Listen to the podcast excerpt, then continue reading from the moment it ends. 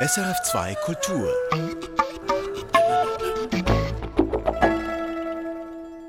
Muris Begovic ist Imam und so etwas wie der Mister Seelsorger der Musliminnen und Muslime in der Schweiz. Dass Sie sagen, dass ich Mister Seelsorger bin, ja, das tönt, tönt gut. Danke. Nun ist Muris Begovic der erste Armeeseelsorger der Schweiz mit muslimischem Hintergrund. Dass er, der Imam, nun Armeeseelsorger ist, gleichwertig mit seinen jüdischen und christlichen Kolleginnen und Kollegen, das bedeutet Muris Begovic viel. Das betonte er, als er sich den Medien als neuer Armeeseelsorger vorstellte. Auch wenn es keine öffentlich-rechtliche Anerkennung ist, es ist eine große persönliche Anerkennung. Muris Begovic möchte als erster Armeeseelsorger mit muslimischem Hintergrund auch ein Vorbild sein. Ich meine damit einfach, dass viele muslimische Jugendliche sich jetzt mit dem identifizieren können. Und ich habe schon jetzt sehr viele tolle Rückmeldungen bekommen von jungen Muslimen, die gesagt haben, wow, jetzt können wir auch R S machen, das ist jetzt etwas Neues und wir fühlen uns auch jetzt willkommen, wenn wir irgendwie ein Problem haben oder ähnlich, dann wissen wir, dass wir auch auf dich zählen können. Nicht, dass wir die christliche Seelsorge nicht hätte können bisher aufbieten, aber es ist jetzt einfach nochmal so wie ein Zeichen, ja, wenn der Imam es schafft, in die R S zu gehen und, äh, oder in der Armee zu sein und kann Muslim bleiben, dann werde ich das äh, in meiner R S dann auch machen. Apropos R S, die Rekrutenschule musste Muris Begovic nachholen, um Armeeseelsorger zu werden. Er wurde mit achtundzwanzig eingebürgert, nachdem er als Elfjähriger mit seiner Familie aus den Wirren des Bosnienkrieges in die Schweiz geflüchtet war. Also gab es für Muris Begovic letztes Jahr eine dreiwöchige Intensiv-R S. Es ist zwar nur die verkürzte, aber es ist, ja, mit vierzig äh, sind auch drei Wochen genug. Offen, mit viel Humor und gleichzeitig überlegt und differenziert. Diesen Eindruck macht mir Muris Begovic im Interview. Getroffen habe ich ihn im Armee-Ausbildungszentrum in Luzern. Hier wurden die angehenden Armeeseelsorger in den letzten drei Wochen ausgebildet. Eine Gruppe von achtundzwanzig Männern und einer Frau. Die meisten christlich, römisch-katholisch, reformiert und freikirchlich, dazu zwei Juden und ein Muslim. Was versprechen sich die neuen Armeeseelsorger von diesem Engagement? Was reizt sie am Dienst? Und wie bereiten sie sich auf schwierige Situationen vor? Die Armee hat sich zwar den Slogan Vielfalt in der Einheit auf die Fahnen geschrieben und will eine Armee für alle sein, doch sind die Soldatinnen und Offiziere ebenfalls so offen den Neuen gegenüber. Das alles will ich in dieser Sendung herausfinden. Mein Name ist Nicole Freudiger. Für Imam Muris Begovic ist der Dienst als Armeeseelsorger, wie gehört, eine Form der Anerkennung. Es geht ihm aber um mehr. Einerseits interessiere ich mich für den Mensch. Ich diene Gott auch, indem ich den Menschen diene, indem ich den Menschen unterstütze. Das ist so über die Horizontale in die Vertikale. Das Interesse am Menschen, das ist auch für Jonathan Schoppig entscheidend. Er ist einer der zwei ersten jüdischen Armeeseelsorger. Der Jurist ist aktiv in der israelitischen Kultusgemeinde Zürich und in der jüdischen Gemeinde Bern, als Vorbeter und als Organisator von diversen Events. Er ist überzeugt: Begegnungen mit Rekruten, mit jungen Erwachsenen, mit den Angehörigen der Armee, diese Begegnungen machen auch mein Leben noch spannender, noch reicher, noch vielfältiger. Vielfalt. Dieses Wort taucht immer wieder auf, in der Rede, in der sich Jonathan Schoppig den Medien vorstellte, aber auch im Interview mit ihm. Vielfalt als Bereicherung. Dass verschiedenste Menschen mit verschiedensten Hintergründen in der Armee zusammenkommen, das empfindet er als Chance, als Chance, Vorurteile abzubauen. Wir machen auch sehr viel Aufklärungsarbeit, ob man es wollen oder nicht. Nur schon die Tatsache, dass wir eine Uniform sind, die gleiche Sprache reden, genau das gleiche Programm machen, auch die gleichen Sorgen haben wie alle, sich genauso über das Wetter aufregen und über die Fußballmannschaft, die nicht gut gespielt hat. Das verbindet schon sehr und das zeigt den Leuten auch. Das ist die Schweiz. Die Schweiz ist ein vielfältiges Land und, und jeder ist in der Schweiz in einer Minderheit. Also sei es sprachliche, religiöse oder äh, größere, kleinere Kantone. Aber ich wüsste keinen einzigen Menschen, der nicht irgendwo in der Schweiz in, sich in einer Minderheit befindet. Und da ist es extrem toll, dass die Armee einerseits so eine klare Politik hat und andererseits finde ich sehr schön, präventiv dafür zu sorgen, dass wir weiterhin die Die Vielfalt, auch in der Armee, wo es alles ein bisschen einheitlich ist, leben dürfen. Ja. Vielfalt in der Einheit, das ist einer der Leitsprüche der Schweizer Armee. Und gerade hier spiele die Seelsorge eine zentrale Rolle, glaubt Jonathan Schoppig. Armee kann nur funktionieren, wenn der Einzelne sich einem System unterordnet. Sonst wird die Armee nicht funktionieren. Und wenn es in die Hierarchie aufgeht in der Armee, je weiter oben man ist, desto weniger sieht man das Individuum. Das Gesamte muss funktionieren. Wir ziehen uns gleich an, wir haben den gleichen Tagesablauf, wir sind eigentlich alle gleich, dass wir funktionieren als Ganzes. Und bei der Seelsorge passiert genau das Umgekehrte. Also der Fokus ist nicht auf der Masse, wo das Individuum untergeht, sondern genau umgekehrt. Wir stellen quasi den Menschen ins Zentrum und alles andere ist eigentlich um den Menschen. Nur das ist schon der Perspektivenwechsel, den ich für enorm wichtig halte, weil ich glaube, eine Armee kann nur funktionieren, wenn das Individuum gut funktioniert. Und da bin ich überzeugt, dass die Armee so einen ausgezeichneten Job einerseits leistet und vor allem enorm wichtig ist, genau dafür zu sorgen. Ja. Das hat Jonathan Schoppig in seiner Zeit in der Armee auch selbst erlebt. Vor allem Militär, wo alles sehr auf dem Dienstweg funktioniert und sehr hierarchisch aufgebaut ist. Und wo der einzelne Rekrut sich sehr schnell als äh, der Unterste in dieser Pyramide sieht, dass er genau die Möglichkeit hat, da den Dienstweg zu umgehen und direkt zum Seelsorger können zu gehen. Äh, von dem habe ich auch Gebrauch gemacht, ja, absolut. Mögen Sie erzählen, was für Situationen es waren, wo Sie gesagt haben, jetzt brauche ich ein Gespräch? Ähm, klassisch, also mehr klassische, also Dienstbetrieb und so, also nichts in dem Sinn Spannendes, nein. Dass der Armeeseelsorger damals nicht jüdisch war, das störte Jonathan Schoppig überhaupt nicht. Da ist der Mensch im Vordergrund und für mich ist das absolut sekundär, welchen religiösen Hintergrund die Person hat, sofern der Seelsorger oder die Seelsorgerin das Menschenbild hat, von den Menschen im Zentrum zu sehen und die Freude, den Menschen gern zu haben. Das ist so einfach, aber ich glaube, das haben leider nicht immer alle Menschen. Aber die, die, die uneingeschränkte Freude an neuen Menschen, an neuen Situationen, wenn das vorhanden ist, ist super. Und welchen Hintergrund selber dann das Seelsorger hat, ist nicht mal sekundär.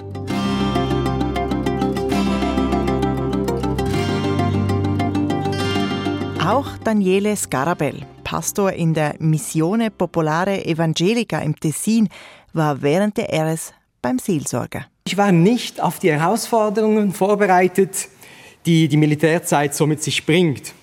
Das Zusammenleben auf engem Raum zum Beispiel mit anderen jungen Männern und Frauen, die so ja, mit unterschiedlicher Motivation dabei waren. Oder das Erlernen neuer Inhalte, die Angewöhnung an die militärischen Formen, das hat sehr viel von mir persönlich abverlangt. Im Interview frage ich nach, was brachten die Gespräche mit dem Seelsorger, dem jungen Mann aus der Freikirche in der R S? Es hat mir geholfen zum Durchheben, zum Weitermachen und ich habe mich dann selber entschieden, dann später meine Kollegen, Kameraden, Unteroffizier, Offizier zur Seite zu stehen, als normaler Soldat. Aber jetzt umso mehr denn als Armeeseelsorger, weil eben ich weiss, wie wichtig das ist, dass man jemanden hat, wo man mit ihm reden kann und einfach jemanden, der zulässt. Daniele Scarabell wäre eigentlich gerne schon früher zu Beginn seiner Karriere beim Militärseelsorger geworden. Doch damals waren freikirchliche Pastoren noch nicht zugelassen. Ja, ich war schon ziemlich enttäuscht, denn ich, das, ich hätte das gerne gemacht. Also ließ sich Daniele Scarabell gleich ganz vom Militärdienst befreien und hatte mit der Schweizer Armee eigentlich abgeschlossen. Bis er vor zwei Jahren hörte, dass nun doch freikirchliche Seelsorger zugelassen würden. Da musste er nicht lange überlegen. Menschen zu helfen, ist ganz wichtig für mich. Und mit meiner Tätigkeit als Pfarrer begleite ich alltäglich Leute, begleiten, junge Menschen, ältere Menschen in verschiedenen Situationen. Und darum ist für mich jetzt äh, der Einsatz in der Armeeseelsorge bietet sich gut an für, für das. Also, das mache ich sehr gern. Das klingt jetzt alles sehr positiv. Aber ich frage mich, was, wenn die Menschen, sprich die Armeeangehörigen, diese Begleitung nicht möchten? Zumindest nicht von Armeeseelsorgern mit jüdischem, muslimischem oder freikirchlichem Hintergrund? Von Jonathan Schoppig gibt es auf diese Frage ein lapidares «Sehen wir dann». «Sehen wir dann». Daniele Scarabell ist optimistischer. Er glaubt nicht, dass sein freikirchlicher Hintergrund ein Problem werden könnte. Es geht ja nicht in erster Linie darum, dass ich ein Vertreter bin von den Freikirchen. Ich bin Armeeseelsorger und ich möchte mich auch als solches profilieren. Als Mensch, als Person, als Daniele und nicht in erster Linie als freikirchlicher Pastor.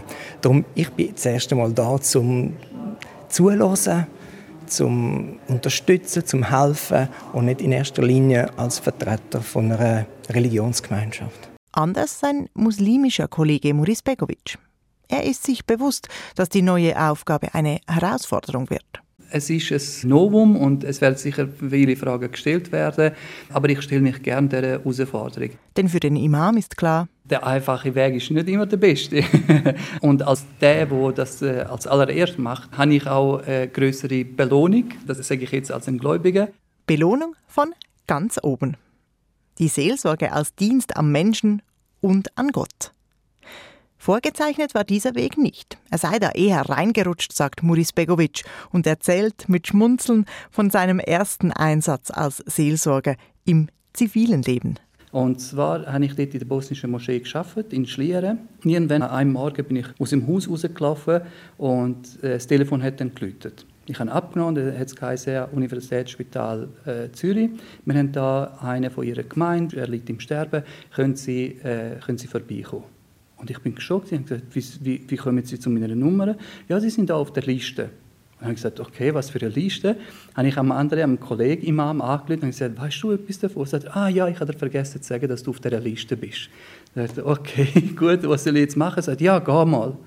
Dann bin ich wirklich dort hingegangen und äh, mit tausend Fragen, was heisst das jetzt? Wie, wie muss jetzt ein Mensch begleiten? Das sind seine letzten Momente. Wie, was ist mit der Familie? Also tausende Fragen, die sich dann gestellt haben.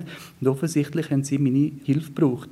Als ich dann dort angekommen bin, haben die Krankenschwestern mich angeschaut und gesehen, dass ich kreideweiss bin, und mich in ein anderes Zimmer reingebracht und gesagt, so, Herr Begovic, sitzen Sie da an, haben wir Zucker oder keine Ahnung, Wasser geholt. Und dann haben sie mehr Probleme denn in dem Moment mit mir gehabt, als, äh, als ich eigentlich zur Problemlösung beitragen konnte. Muris Begovic wusste sofort, er braucht mehr Rüstzeug. Er hat sich weitergebildet an der Uni Bern und dann in Zürich gemeinsam mit dem Kanton ein Team aus muslimischen Spitalseelsorgerinnen und Seelsorgern aufgebaut. Was mich da vor allem interessiert, Seelsorge spricht Menschen an, die nicht unbedingt eine Anbindung an eine Moschee haben. Das sind äh, Menschen, die äh, sich als Muslime bezeichnen. Und oft sind sie in einer Situation, in einer schwierigen Situation und haben keinen Rückhalt in der Gemeinschaft. Und da fühle ich mich irgendwie angesprochen, dass ich diese Menschen unterstützen kann in diesen schwierigen Situationen. Das passt denn auch gut zur Armeeseelsorge. Denn im Militär werden Muris Begovic und seine Kollegen es öfter mit Menschen zu tun haben, die nicht gläubig oder praktizierend sind.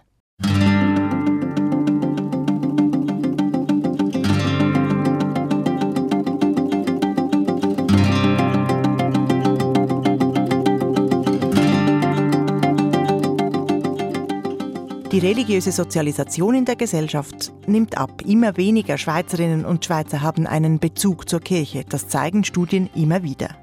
Und das ist in der Armee unter den Armeeangehörigen nicht anders. Trotzdem ist die Seelsorge in der Armee gefragt, sagt Samuel Schmid, selber evangelisch reformiert und Chef der Armeeseelsorge. Die Menschen sind in einer besonderen Situation in der Armee. Sie sind in einem anderen Umfeld und haben nicht so den Kontakt zu Freunden und Familie wie sonst. Es ist auch eine Situation, die außerordentlich ist und wo sich Fragen mehr akzentuieren. Die aktuellen Krisen, die Pandemie und der Krieg in der Ukraine verstärken das Bedürfnis nach niederschwelligen Gesprächen. Das hätten gerade die letzten zwei Jahre gezeigt, sagt Samuel Schmid. Etwa als Armeeangehörige während der Pandemie in Spitälern aushalfen oder als ihnen Ausgang und Wochenende zu Hause gestrichen wurden. Die Armeeseelsorge hat über zehntausend Interventionen gehabt während des Assistenzdienstes Corona, den verschiedenen Wellen. Und davon sind über sechstausendzweihundert Gespräche wirkliche persönliche seelsorgliche Gespräche. Dabei geht es oft um ganz alltägliche Probleme. Zum Beispiel die Freundin, die mit dem Rekruten Schluss gemacht hat, oder Stress am Arbeitsplatz oder die Sorge auch um den Arbeitsplatz oder wie es weitergeht. Daneben gibt es verschiedene andere Fälle und Fragen im Zusammenhang mit dem Dienstbetrieb. Es ist eine Herausforderung, mit zwanzig anderen im gleichen Zimmer zu schlafen. Es kann einen Druck bedeuten, wenn man plötzlich von zu Hause weg ist und ganz alleine auf sich gestellt ist. Und immer wieder natürlich auch kommen manchmal ganz gezielte religiöse Fragen, wie kann ich meine Religiosität im Setting Armee, im Umfeld äh, ausleben. Aber die meisten Fragen sind wirklich ganz normale zwischenmenschliche Fragen, persönliche Fragen, die einen beschäftigen. Seelsorgerinnen und Seelsorger seien deshalb viel mehr als nur Fachleute für religiöse Fragen. Ein wichtiger Punkt für uns ist präsent sein. Ein Gesprächspartner, ein Gesprächsangebot, offene Ohren für Menschen, die gerne reden möchten. Die Seelsorge hat dabei einen entscheidenden Vorteil gegenüber anderen Beratungsangeboten, wie etwa dem psychologisch-pädagogischen Dienst. Die Seelsorger sind bei den Soldatinnen und Rekruten ohne Termin jederzeit ansprechbar. Wobei dieses Vorortsein in den letzten Jahren zu kurz kam, sagt der Chef der Armeeseelsorge. In der Tat haben wir in der Vergangenheit aus der Tatsache heraus, dass zu wenig Armeeseelsorger vorhanden waren, weniger Präsenz vor Ort markieren können. Das war ein, ein Defizit, das war nicht gut, weil die Armeeseelsorge ja gerade von diesen zwischenmenschlichen Beziehungen und von diesem, von diesem Miteinander lebt. Pfarrermangel also auch in der Armee. Ist die Öffnung, die Zulassung gerade von freikirchlichen Seelsorgern also auch ein Mittel gegen diesen Personalmangel? Es ist eine positive Folge davon, aber es war nicht der Grund. Es ist so, wenn die Rekrutierungsbasis größer wird, obschon die Voraussetzungen nicht nur gleich bleiben, sondern sogar noch erhöht werden. Dennoch natürlich haben wir eine breitere Rekrutierungsbasis und damit mehr Teilnehmende. Da sind wir froh darüber. Mehr Kandidaten für die Armeeseelsorge dank Freikirchen, ein willkommener Nebeneffekt also, sagt Samuel Schmid. Und tatsächlich. Rund ein Drittel der angehenden Seelsorger im jüngsten Ausbildungskurs sind freikirchliche Pastoren. Ihre Zulassung gab zu reden. Gerade in landeskirchlichen Kreisen wurde hinter vorgehaltener Hand gemunkelt, dass die Qualitätsstandards leiden könnten. Wie also garantiert die Armee, dass die neuen Seelsorger tatsächlich ihre Werte vertreten? Werte wie Offenheit allen Lebensanschauungen und Lebensentwürfen gegenüber. Wie entgegnet sie dem Verdacht, die freikirchlichen Pastoren könnten Freikirchen Werbung machen oder die muslimischen Seelsorger die Armee missbrauchen für die Radikalisierung junger Männer? Der Chef der Armeeseelsorge betont: Die Armee gibt die Werte vor.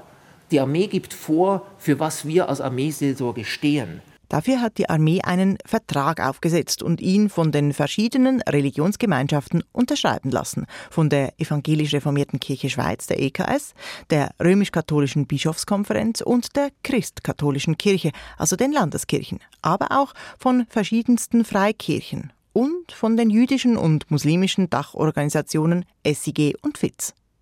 Die Partner bestätigen mit ihrer Unterschrift, dass sie zu den Prinzipien der Armeeseelsorge stehen.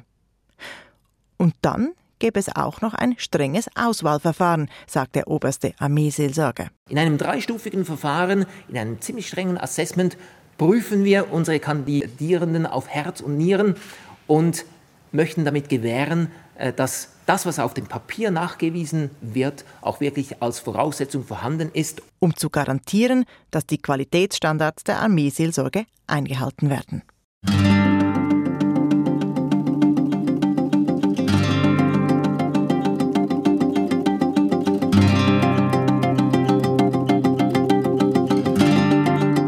Die gemeinsamen Werte aller Seelsorgerinnen und Seelsorger sind deshalb so wichtig, weil die Armeeseelsorge in der Schweiz anders funktioniert als im Ausland. Die Seelsorgerinnen und Seelsorger sind einer Einheit zugeteilt, etwa einem Bataillon. Und dort sind sie für alle Armeeangehörigen zuständig, egal welcher Konfession oder Religion diese angehören. Und das war schon immer so. Schon vor hundertvierzig Jahren, als die Armeeseelsorge eingerichtet wurde, kümmerten sich reformierte Feldprediger, so hießen die Seelsorger damals, kümmerten sich also reformierte Feldprediger auch um Katholiken und umgekehrt. Und das ist bemerkenswert, denn noch wenige Jahrzehnte zuvor hatten sich Reformierte und Katholiken im Sonderbundskrieg auf dem Schlachtfeld bekämpft. Ende des neunzehnten Jahrhunderts gab es bei der Gründung der Feldpredigergesellschaft den historischen Anlass, dass plötzlich reformierte und katholische Pfarrpersonen miteinander in der Schweiz zusammengesessen sind und miteinander gesprochen haben. Dieser integrative Aspekt, der die Armeeseelsorge hatte schon jeher, das liegt in unserer Schweizer D N A. Das gehört zu unserem Land, dass wir nicht polarisieren, sondern integrieren wollen, dass wir nicht spalten wollen, sondern vereinen wollen. Und so war es für die Armeeseelsorge heute selbstverständlich, dass auch die neuen Seelsorger mit jüdischem und muslimischem Hintergrund nicht primär Seelsorger für ihre Glaubensgemeinschaft werden, sondern sich wie ihre christlichen Kolleginnen und Kollegen um alle Armeeangehörigen kümmern. Doch wie geht das? Wie begleitet man Soldaten, die anders glauben oder gar nicht? Das gab auch in der Ausbildung zu reden. Ja, ja, das ist der falsch verstanden. Montagnachmittag im Armeeausbildungszentrum in Luzern. Die angehenden Armeeseelsorger, also die Deutschschweizer Hälfte, sitzen im hellen, großzügigen Klassenzimmer. Die Stimmung ist aufgeräumt. Die künftigen Seelsorger im Camouflage-Kampfanzug stehen oder sitzen in kleinen Gruppen zusammen. Sie diskutieren, sie witzeln über die Eigenheiten der Religionen und Konfessionen. Ich merke, die Gruppe ist schon richtig zusammengewachsen. Auf dem Stundenplan steht Diversität. Die Aufgabe, in Gruppenarbeiten diskutieren, wie sich die Vielfalt in der Armee auf ihre Arbeit als Armeeseelsorger auswirkt. Ich setze mich zur Gruppe mit Imam Muris Begovic, den Freikirchenpastoren Daniel Rohner und Lorenz Zumbrunn und dem reformierten Pfarrer Manuel Perucchi. Rund um uns wird eifrig und laut diskutiert über diese Diversität. Sie spielt ja sowieso eine Rolle, indem sie einfach da ist. Aber es geht darum, dass wir bewusst damit umgehen. Wenn ich offen bin, dem Gegenüber zu begegnen, wie es ist, und einfach mal sagen, hey, das ist einfach mal ein Mensch und so geliebt. Und ich kann in Liebe dieser Person begegnen. Das ist alles okay. Aber, aber wenn die Person, wenn ich wie als Bedingung habe, dass die Person ähnlich ticken wie ich, dann wird es schwierig. Ich weiss nicht, wie, wie das für dich ist oder für andere, weißt, vielleicht aus der Freikirche, wo es vielleicht ein anderer, wo es vielleicht noch ein bisschen mehr kontrastiert mit dem, was man vielleicht sonst im Alltag hat. Aber das ist eine Mutmaßung, ich kann es nicht beurteilen. Ähm, kommt sehr davon. Das eine ist ja die klassische Gemeinde, oder so, die so wird abbilden. Und das andere ist aber schon auch, wo unsere Tätigkeit nach außen unter enorm offen sind. Also ich glaube, das interkulturelle Bereich, also ich habe mit Haufen Menschen zu tun, eben aus anderen Kulturen, aus anderen Religionen. Und dort äh, begegnest du dich einander enorm offen. Schon mit einer klaren Haltung, was ich glaube, aber äh, ich lasse es ja offen, dass andere Menschen mitmachen. So. Also zurück zur Fragestellung. Wie wirkt sich die Diversität auf die Arbeit als Armeeseelsorge aus? Die Antwort wird gleich notiert. Mach mal sehr. Doch so einfach ist sie dann doch nicht. Wenn du denn in der Armee bist, du weißt nicht, was für Wert die Person gegenüber hat. Und wir müssen auf diese Diversität eigentlich vorurteilsfrei, wertefrei oder wie auch immer zugehen und herausfinden, wer ist die Person und was, was hat sie für Vorstellungen. Die, die über anders denken als sind, interessieren mich eigentlich mehr genau. als die, die ich gleich denke. Genau. Finde ich, es ist wirklich so. Ja, ja. Also, ich, ich bin gewundrig. Ja, ich auch. Ja. Gewundrig sein. Dieses Interesse am anderen, das spüre ich in der Ausbildungsklasse an diesem Nachmittag.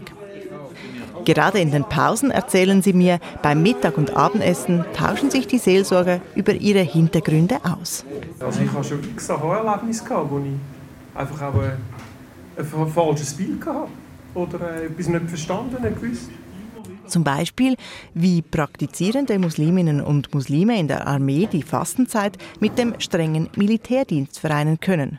Imam Muris Begovic, mit jahrelanger Erfahrung im interreligiösen Dialog, erklärt dann jeweils: Gerade eben im Ramadan gibt es ja die Erleichterung für die, die auf der Reise sind. Die müssen nicht äh, fasten. Für die, die schwanger sind, Frauen, äh, für äh, Kranke und so weiter, die müssen das nicht machen. Und wenn ein Armeeangehöriger sagt, ja, das ist mir zu anstrengend, ich kann diesen Tag nicht fasten, weil meine Gesundheit wird damit gefördert, vor allem in der Sommerzeit oder wenn auch immer, wenn man schwierige, und starke, äh, wenn man schwierige Übungen muss machen muss, dann kann ja die Person sagen, ja, ich mache es jetzt nicht, sondern werde den Tag dann nachholen, zu einem späteren Zeitpunkt. Vernetzen, fragen, Wissenslücken stopfen. Um später gewappnet zu sein für die Seelsorge auch bei Menschen, die anders glauben. Dass die Armeeangehörigen dabei nicht immer zur religiösen Autorität ihrer eigenen Gemeinschaft müssen, sondern auf Augenhöhe mit dem Seelsorger einer anderen Religion oder Konfession sprechen können, das könnte auch eine Chance sein. Ihr werdet sicher die Erfahrungen machen, dass ein Muslim zu euch kommt und ihr werdet ein tolles seelsorgliches Gespräch mit ihm haben oder vieles Besseres als ich, weil man meint, ja, jetzt ist der Imam da und ich muss jetzt vorsichtig sein und ich muss ihm auch vorspielen, dass ich jetzt ein Gläubiger und ein äh, praktizierender Muslim bin, und bei euch wird er wahrscheinlich ganz offen können über irgendwelche Themen reden, wo er mit dem nicht behaftet ist, was er bei mir anfinden würde. Genau das Gleiche könnte passieren bei einem Reformierten, der lieber zu einem katholischen Seelsorger genau. geht oder umgekehrt, weil es für ah, der Ich weiss nicht, was ich äh, der erwartet nicht von mir. Ja. Mhm. Diversität ist tatsächlich eine Chance. Da sind sich alle einig an diesem Nachmittag im Unterricht. Doch die Frage, wie die angehenden Seelsorger konkret damit umgehen, dass sie Menschen mit den unterschiedlichsten Hintergründen beraten werden, die lässt mich irgendwie nicht los. Also hake ich im Gespräch nach. Jonathan Schoppig, der jüdische Seelsorger, will in der Vielfalt das Gemeinsame finden. Der Glaube daran, ein fester Glaube daran, dass ähm, jeder Mensch ein Gottes Geschöpf ist. Und ich bin auch absolut felsenfest davon überzeugt, dass es nicht die eine die richtige Religion oder die eine die richtige Art gibt, Gott zu dienen, sondern es sind Werte, die ich habe, sehr verwurzelt, aber die sieht man genauso in anderen Religionen und Konfessionen. Das heisst, ich gehe davon aus, dass, es, dass Gott die verschiedensten Sprachen redet und verschiedene Art und Weise gibt, zu dienen. Und die Werte, und das nenne ich die, die in der Armeeseelsorge stehen, das sind eigentlich, kann sie jeder von den Religionen, von den Traditionen finden, das sind eigentlich genau die gleichen. Nun ist die Seelsorge klassisch ein christliches Konzept, doch die seelsorgerliche Praxis gab und gibt es auch im Judentum, sagt Jonathan Schoppig. Die Seelsorge im Judentum ist eigentlich eine Aufgabe von der Gemeinschaft, die alle machen. Wir haben das nicht so institutionalisiert. Das heisst, vor allem in den schwierigen Momenten, wenn jemand stirbt zum Beispiel, dann ist es eigentlich eine Aufgabe der Gemeinde, für die Person da zu sein. Dass jemand direkt ein Gespräch will, gibt es aber auch im Judentum. Also das gibt es auch, dass die Leute ähm, religionsspezifische, glaubensspezifische Fragen haben, sich an eine religiöse Autorität wenden, um die können zu beantworten. Und auch im Islam gebe es eine Seelsorgetradition, sagt Imam Muris Begovic. In der Vergangenheit hat man auch Beispiele, dass das auch institutionalisiert war. Also zum Beispiel, dass es in Damaskus ein Spital gegeben hat, wo man Oud gespielt hat für die Kranken, weil das ihre Seele gut getan hat in diesem Moment. Oder dass es im Osmanischen Reich damals in Istanbul ein Spital gegeben hat, wo, wo man einen Gebetsraum für jüdische, muslimische und christliche Patienten hatte. Und dort sind auch Rabbiner, Imame und Pfarrer angestellt gewesen, oder Priester. Die Seelsorge kann also auf verschiedenste religiöse Traditionen zurückgreifen. Und die Armeeseelsorge kann darauf aufbauen. Auch in Zukunft. Denn die Öffnung der Armeeseelsorge ist mit den freikirchlichen, jüdischen und muslimischen Seelsorgern nicht zu Ende. Die Verantwortlichen sind bereits im Gespräch mit anderen Religionsgemeinschaften. Für noch mehr Vielfalt in der Einheit der Schweizer Armeeseelsorge. Könntest du dir vorstellen, dich von einer Seelsorgerin beraten zu lassen, die aus einer anderen Religionsgemeinschaft stammt? Deine Meinung interessiert mich. Schreib mir auf redaktion punkt religion at s r f punkt c h. Und wenn du dich jetzt fragst, wie ist das eigentlich mit dem Christentum und dem Krieg? Passt das überhaupt zusammen? Dann haben wir dir zwei spannende Sendungen verlinkt. Schau nach in den Shownotes. Erfahren Sie mehr über unsere Sendungen auf unserer Homepage s r f punkt c h Schrägstrich Kultur.